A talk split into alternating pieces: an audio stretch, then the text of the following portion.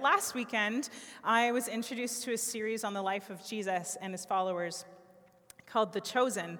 I'm not really someone who actually enjoys biopics about Jesus. I'm not sure why. It's just never been something I've, I've really wanted to watch. But at the same time, this series caught my attention after the first few episodes. The pacing of the show is actually really slow. Uh, by the end of the first season, which is only eight episodes long, they've only gotten about four to six chapters into the Gospels. They end with the women, the woman at the well. So eight, eight hours, and that's where you end. and the pacing just really struck me a lot, but it wasn't the only thing. This show and its showrunners are being really intentional about something that they're doing, and that is not only looking at the life of Jesus, but specifically at how he was impacted by the people around him and how he, he impacted them. The story is incredibly grounded in scripture, but also it's, it focuses a lot, I think, in a new way, on Jesus and his followers as human beings as human beings. There's moments of deep pain and betrayal, of course, in the midst of this, but there's also really phenomenal moments of humor and camaraderie that happen in the midst of the wedding at Cana, or just as you meet. You know, Jesus called sets of brothers to him. You know, James and John. There's humor that happens in the relationship between brothers and how they, they interact. And it shows up in, in this series. And I was just so pleasantly surprised by it. Well, why am I telling you this? There is a scene in the third episode that has been running through my mind all week as I prepared for today. It's just Jesus camping in the wilderness. And you're not you can't quite see that. We're going to turn the lights down, don't worry. And he's just doing normal everyday things. He's making a fire, he's preparing a meal, he's uh, getting cleaned up, and he's having this really vulnerable conversation with his Father in heaven. While watching, I found myself confronted with the way that I have grown kind of sanitized, and I'm guessing I'm not alone, to many of the counts in the Gospels when Jesus, uh, in human flesh, is just engaging with the world and doing everyday things. And even in that, probably specifically important for today, this includes his temptation in the wilderness that we're going to be talking about through the whole season of Lent. There's something in me that had grown really sanitized in the picture that I had of what this would have been like for him. And so I want to show a clip to you, believe it or not. Uh, they posted this on YouTube, so that was helpful.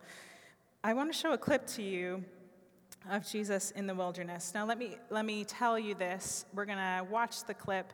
The clip is not intended, as far as I know, to actually portray Matthew 4, which is where we're going today. And you'll be able to tell that because Jesus is making food and eating, right? So don't make that connection. But my hope is that as we watch, it'll actually just help to break down a little bit of the barriers that easily come up between us and reading the scriptures um, of this Jesus incarnate. And after that is finished, Caleb's going to come up and uh, present the scriptures to us. So let's pray that video.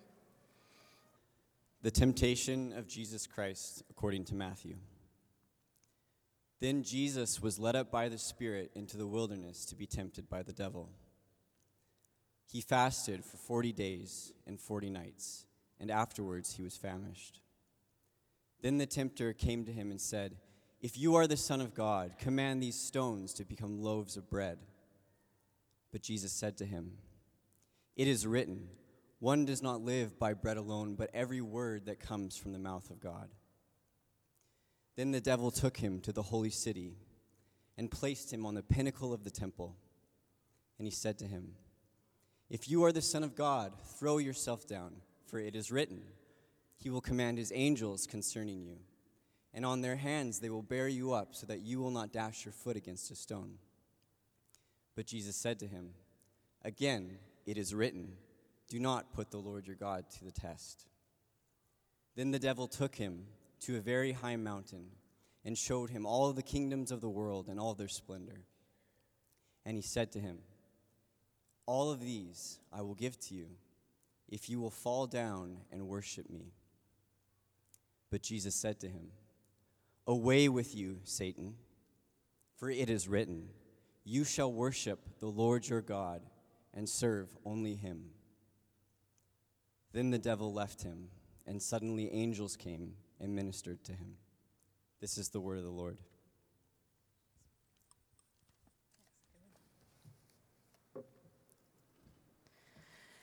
An account of Jesus' temptation is the gospel reading for every single year in the Revised Common Lectionary.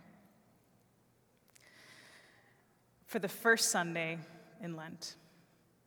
My guess is that many of you, like me, didn't actually grow up using a lectionary at all, or at least seeming so. And likely some of you believe its use is specifically for Roman Catholic and Anglican worship. But it's actually used far more widely than that all around the world. A lectionary is simply a reading plan. There are Jewish lectionaries, there are full lectionaries of the Gospels, of the whole Bible. You may have read the Bible in a year or read it chronologically so that you're reading the prophets and the historical books at the same time. Those are all lectionaries. The thing about the common lectionary is that its intention is actually to be used corporately in worship so that the body is connected and steeped in Scripture together. Steeped in Scripture not only here in a location, but also around the world. The lectionary includes an Old Testament reading for each week, it includes a psalm, a New Testament reading from a letter, and a gospel. And so, for the first Sunday of Lent every year, one of the accounts from the synoptics talks about Jesus' temptation in the wilderness. The lectionary also aligns with the church calendar, just in case you need a little bit of a reminder. If you remember, the church calendar is this yearly cycle designed by God's people over the centuries, starting even with the early church, uh, to help us shape and be shaped by time, Jesus' timeline, Jesus' life and his work among his people, uh, rather than other calendars, like the school calendar that seems to oppress us in this place. Uh, it's, it's declaring together that Jesus is the Lord of time and his life shapes ours, and we uh, conform our life to his. The season of Lent, which is the season between Epiphany, which was gold, right? Between Epiphany and Easter, which begins later on in April, is probably one of the most under, misunderstood, I would say. Uh, as Dan mentioned er- earlier, from the outside, it seems like a time to test the human will when all of our new, test, new Year's resolutions have just gone in the garbage. Right? We're, we're a few months on, everybody's given up, now it's time to test it again. It's another reminder. Uh, perhaps that's why Lent is actually so popular, even kind of outside the church in a weird way.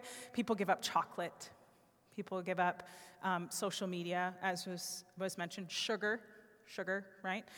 Very, very common things. There are lots of other things. But deep down, the invitation to participate in the season of Lent is much more than a yearly cleanse for 40 days. Our brothers and sisters in the first few centuries had a lot more in mind than that when they began to shape their time. Lent is a season of preparation it's a season of preparation, 40 days between Ash Wednesday, when we remember that we're made of dust, which was this past Wednesday, all the way up to Good Friday, which this year is on April 10th, minus the Sundays here in the West. So just make sure you don't get messed up with the calculation there. There's no Sundays included in that count in the West.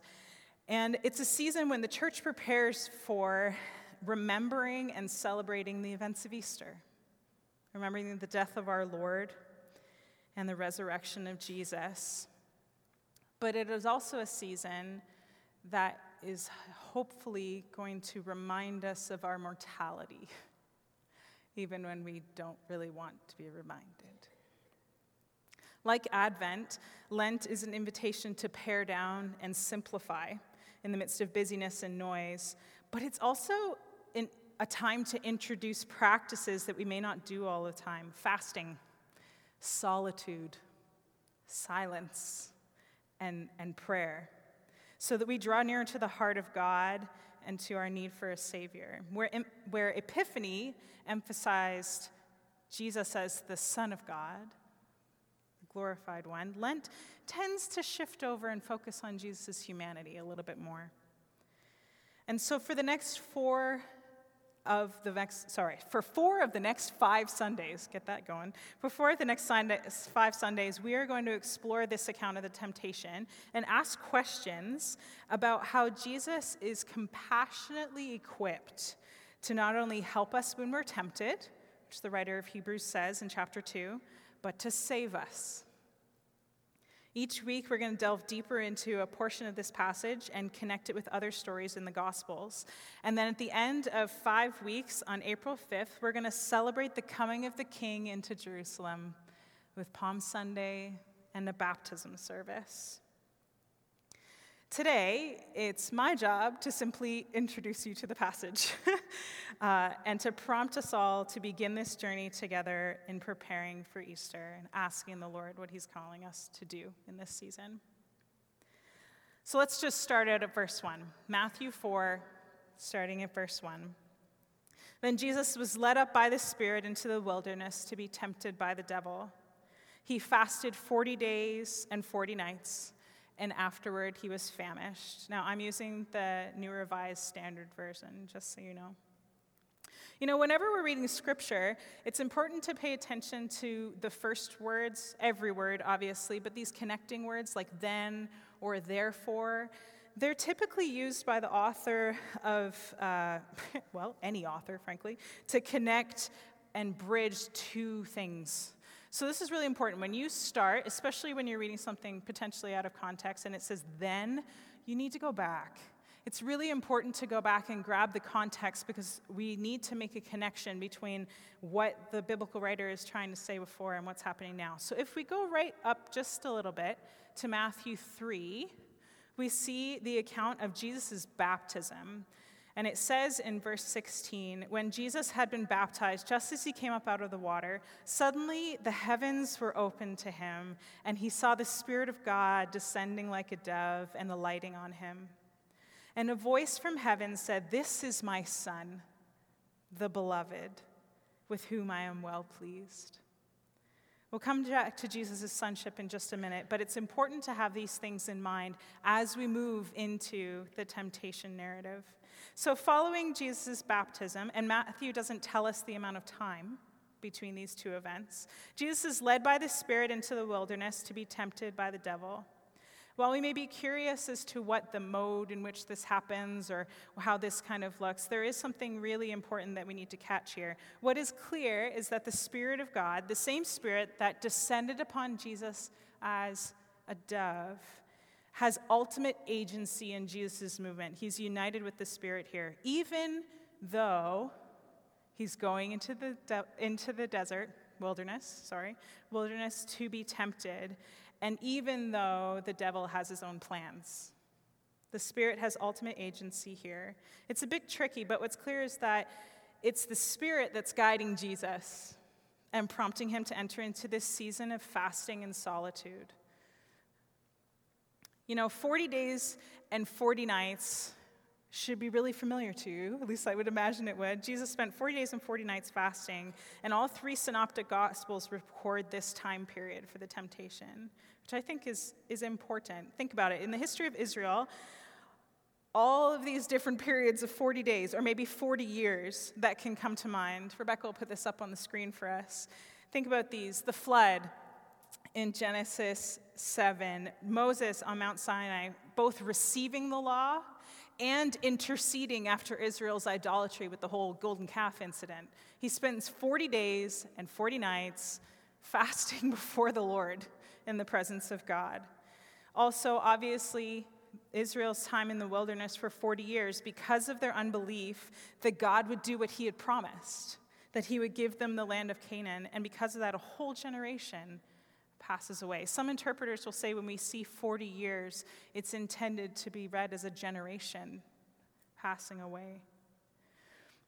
Elijah is also sustained in 1, King 9, 1 Kings 19 by one meal given to him by an angel uh, as he flees from Jezebel for 40 days. It's quite the meal. 40 days. And there are definitely more examples, but what should be clear to us is that Jesus' biographers are making an overt connection between Jesus' life and the life of God's historical people, Israel. It's another thing to keep right in front of you as we continue through the story. At the end of the 40 days, Jesus is hungry. My translation says famished, which I think is kind of very proper, very famished. Um, and here is where I was confronted by a picture of what Jesus was experiencing that was far less relatable than I really should have. You know, I, I somehow get a picture in my head of Jesus being tempted in the wilderness, him hanging out in this flat space, which, by the way, I find flat open spaces really peaceful. Just he's out on his own and he's peaceful. He's sitting still for 40 days. He's just legs crossed on the ground. There's a weird safety in that that I think uh, discounts some things here. Oddly enough, it's easy for our perception of this passage to look more peaceful than risky. But Jesus is human, fully human and fully divine. He has a need for food to survive. He has a need for warmth of a fire. Being incarnate in human flesh means that Jesus is physically fragile in these moments as we would be. And I really needed that scene from The Chosen to remind me of that coming into today. If I really think about 40 days, really look at them in human terms, Jesus would have been very weak at this point. He's dehydrated, maybe he has a headache, his stomach is aching, or he's moved to a point of numbness there. He's likely lost some of the muscle mass he would have gained in his trade. Now, of, of course, in Jesus' culture, the practice of fasting would have been far more common, but we can't deny that he would have been weak. He would have been weak. And Matthew's note feels like a little bit of an understatement to say that he would have been hungry after 40 days. And this is when the tempter comes to Jesus, when he is at his weakness. While I don't want to go too deeply here because of where we're going to go in the next few weeks, I do want us to notice a few things, and this is one of them. Jesus has been brought into the desert by the Spirit to fully embrace that weakness, and in that weakened state, to be brought to a time of testing so that of his heart and his mind. God chose weakness to reveal his heart. He also chose weakness to reveal to us what new life looks like even when we're tempted. Another thing to notice as we keep going is that the temptations that are offered to Jesus come with conditions. They're not gifts. It's not here, take this. They're set up as if then proposals. Strings are always attached when it comes to sin and temptation. It's not a free gift. Some strings are always attached when it comes to temptation, both in Jesus' encounter and ours. If you are the Son of God, the tempter says in verse 3. And he's called tempter just to highlight once again the function that the devil has in this place. Command these stones to become loaves of bread. Jesus' most pressing, most urgent need is the place where the enemy tempts him first. It's like low lying fruit. Right where it hurts. That's the first temptation. Jesus is hungry and weak and he needs food to survive. And so the enemy says, just, just do a little miracle. Just, just turns these stones into bread. It's not that big of a deal. It's not that big of a deal. It's just you and me here. Nobody will know. And then in the second temptation, Starting in verse 5, the devil takes him up to a high point on the temple in Jerusalem, the holy city, the historical meeting place between God and his people, a place historically of intimacy and of prayer, and where the glory of God is intended to dwell.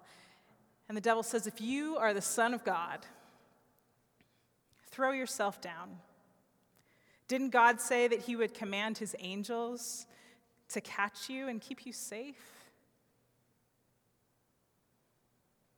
And then, lastly, in this, this third temptation, the enemy takes Jesus to a high mountain and gives him the best view ever.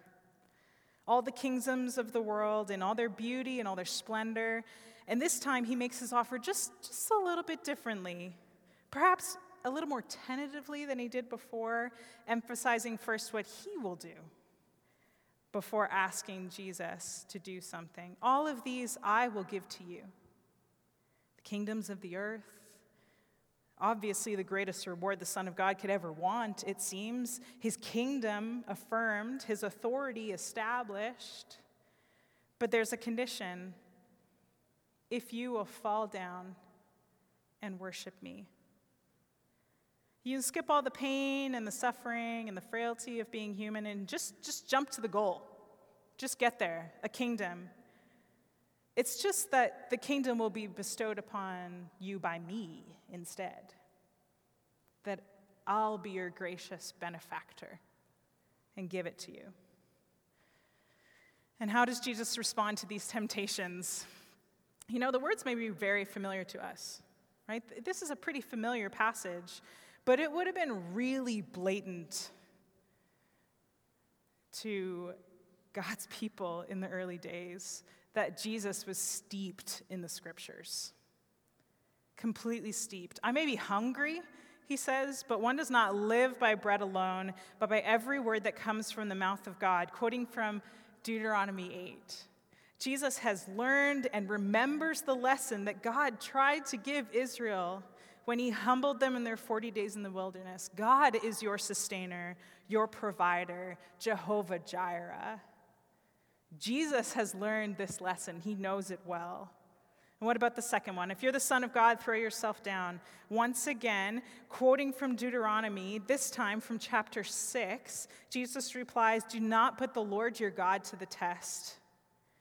Right after God, com- sorry, right after his commands for Israel to love the Lord with their whole being, to pass on the covenant of love to their children, to resist idolatry, right after simplifying the entire message down to love me, in Deuteronomy, Moses tells the people to not put the Lord to their test, but instead to trust in his covenant faithfulness and his covenant love. Just as Charles was talking about this morning, trust in the Lord your God with all your heart. Jesus' response to these first two temptations are actually kind of surprising when you think about it, especially given how they're framed. The enemy seems to be questioning Jesus' deity here. If you are the Son of God, which has just been declared over him by the Lord from heaven, if you are the Son of God, if you're him, prove it. Just, just provide for yourself, save yourself, show that you have authority over things in heaven and on earth, the angels and the bread. Show your authority, which is interesting because authority is one of the biggest themes all the way through Matthew's gospel. But Jesus doesn't respond to the enemy's questions about his divinity by proving it. He replies and reveals himself as a faithful son of Israel, a servant of the Lord. And this is only further confirmed in his response to the third temptation. The devil's offer in, in verse 9 All these I will give to you if you will fall down and worship me. And Jesus says to him, Away with you, Satan. I'll name you, I know who you are. For it is written, Worship the Lord your God and serve only him. Now, I, I will say this this is actually the downfall of the translation that I'm reading from, because my translation isn't exactly literal and it's easy to lose the connection between what Jesus says here and actually the original language, which is quoting directly from the Greek Old Testament, the Greek version of the Old Testament, where it says, The Lord your God you shall worship, and him only shall you serve. From Deuteronomy 6:13. Jesus quotes straight from the heart of the law in the Shema. After 40 days in the wilderness, tired and hungry, Jesus is revealed to be the faithful servant of God that the nation of Israel struggled to be. This man, this Jesus of Nazareth, led out into the wilderness and indeed tested by the enemy, tested by what he suggests and what he offers to him. And to deny that these are real temptations for Jesus is, in fact, to deny that he was incarnate in human flesh. But Jesus responds to the temptations from a place of unity with the Spirit. He was led by the Spirit and from deep faithfulness to the Word of God. He responds in spirit and in truth. The very model of a true worshiper, as he will say in John 4. In spirit and in truth. Maybe this is why our brothers and sisters chose this passage to initiate us into, into preparing for Easter. Jesus, in his humanity, reveals to us what it means to faithfully worship our God. The request that the Lord had asked of his people from the beginning. True and faithful worship means following Jesus' lead and example by being united with and led by the Spirit, steeped in the revelation of God that's given to us in the scriptures. And yes, overcoming sin and temptation, even when we are weak. And perhaps most vitally, our recognition of a need for a Savior. Dr. Donelle Franklin I'm going to paraphrase her. She's one of the professors from the school that I go to. She said, We bring the weakness. This is the heart of the gospel. We bring the weakness, and God brings the strength. And in that way, God alone is glorified. We may not like it, but we bring the weakness. We don't bring the strength. If we read Paul well, this is pretty obvious. We bring the weakness, and God brings the strength. And that way, not to us, but to his name be the glory. This is what Lent is all about recognizing our need for a Savior and drawing near to our God who acted first, who initiated the great rescue plan. So much of the struggles of Israel came down to their failure to remember that God was their rescuer. and no other. The prophet Isaiah talks about this so clearly. Israel's temptations to go to even Egypt for help, Egypt that enslaved them for years. To be honest, I think we have the same problem. We forget that God doesn't want us to rescue ourselves. Our perfection and strength isn't what He wants from us. At least, not a perfection and strength that looks like us. It's in recognizing our weakness and imperfection that our need for God's grace and rescue are brought most clearly into focus.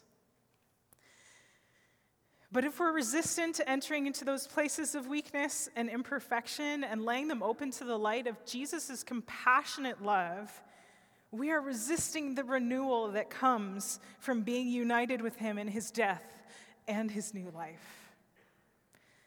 This season in the church calendar is an invitation to great risk with great reward. It's not about testing the strength of human will. It's an invitation to fully recognize our need for God, our need to draw near to the one who humbled himself in every way and took the form of a servant in flesh and in bone, so that he might only help us to overcome sin and death, but also the enemy, who has no power in the name of Jesus.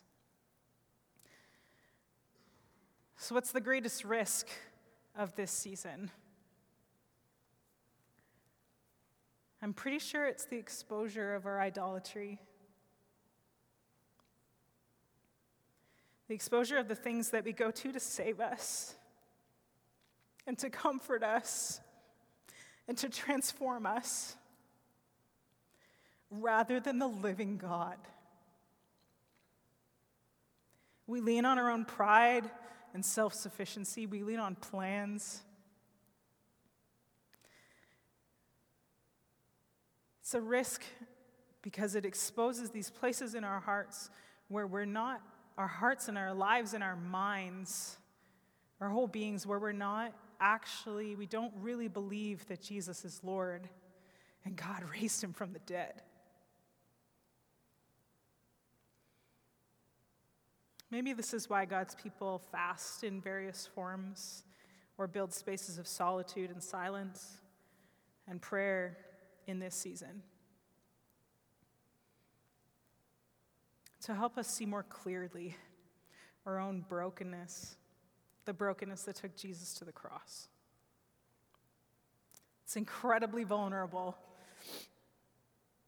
Deprived of those things that make us feel strong, we're instead laid bare and exposed to the rawness of what it means to be formed from dust. Wilderness spaces reveal dark places that we would rather remain hidden. And participating in Lent is about surrendering what we're afraid to let go of to Jesus.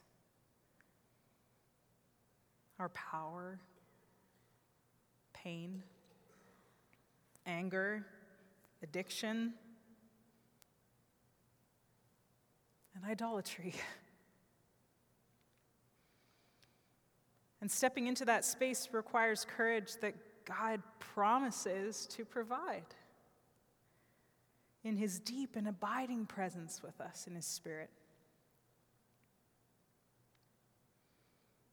In that place, we slowly learn to open our hands to God. It's the picture that Henri Nouwen uses.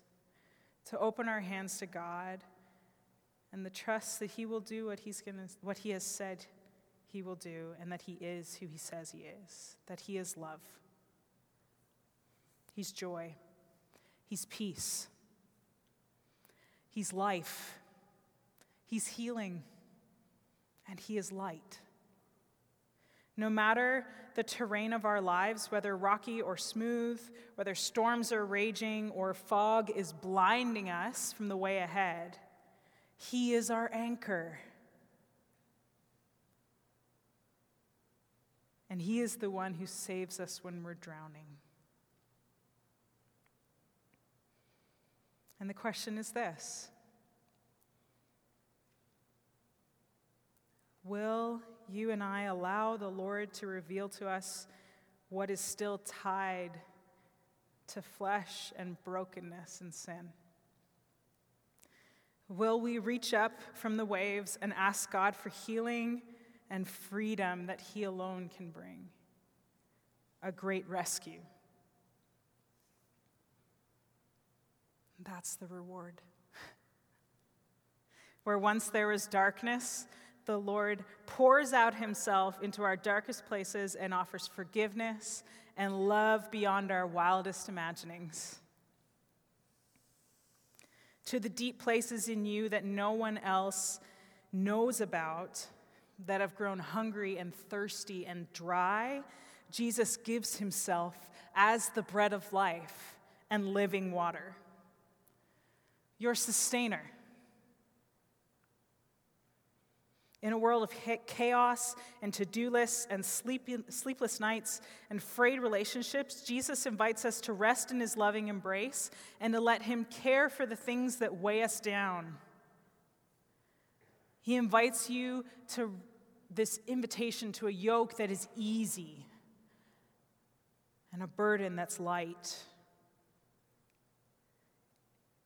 And to the light of his life, from which everything else just grows dim in comparison. And I don't know about you, but to go to Good Friday and to Resurrection Sunday from that standpoint is exciting to me. To grieve the death of my Lord and sing hallelujah, he is risen, from that standpoint, to be caught up in the very gospel, having been prepared by you, being in the scriptures and being with God, and being reminded that we are washed clean. I want to be there. I want to return to the cross with a deeper recognition of Jesus' love and power on our behalf, his sacrifice for us. It's all about constantly returning. Returning to the cross, returning, returning to the empty tomb, returning to the ascension, fact that Jesus is up on the throne. this is Lent. being transformed, being transformed by the gospel.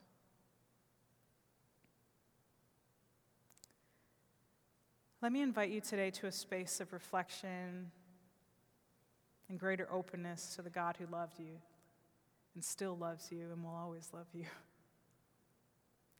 I know that sometimes we don't know where to start. And language, trips, tri- wow, right there. Language trips us up. That's right. this is one of the ways that music can actually help us. So, for the next few weeks, we're going to respond to what God is speaking to us, how His Spirit is moving, by singing this prayer of restoration and renewal. I can invite Jonathan and his group up. Restore my soul, it says. Revive my heart. Renew my life in every part. Lord, reveal to me what sin remains and lead me to the cross again. At the cross, we declare these words At the cross, I'll find a way to live the life that your hands have made. So find me there, Lord, and help me stay in true surrender to you, my Savior. We're going to sing these words. So let me invite you, taking whatever posture feels right to you sitting, standing, kneeling, moving. The Spirit of God moves in each one of us in different ways. And these postures can help us bodily connect with what we're doing in ways that we often keep it in our heads, right? It's important.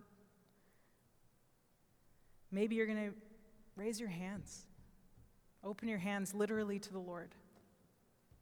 Let me invite you to pray these words and sing them together as one. Let me invite you into the embrace of renewal and restoration not only as individuals, but together. We sing it together. Restore our souls, Lord. Revive our hearts. Oh, to be like thee. Heavenly Father, we come to you and we praise the name of Jesus. I believe that you are calling us into life that looks more like you. And that that journey may be painful and risky, but the reward is greater than I can even fathom.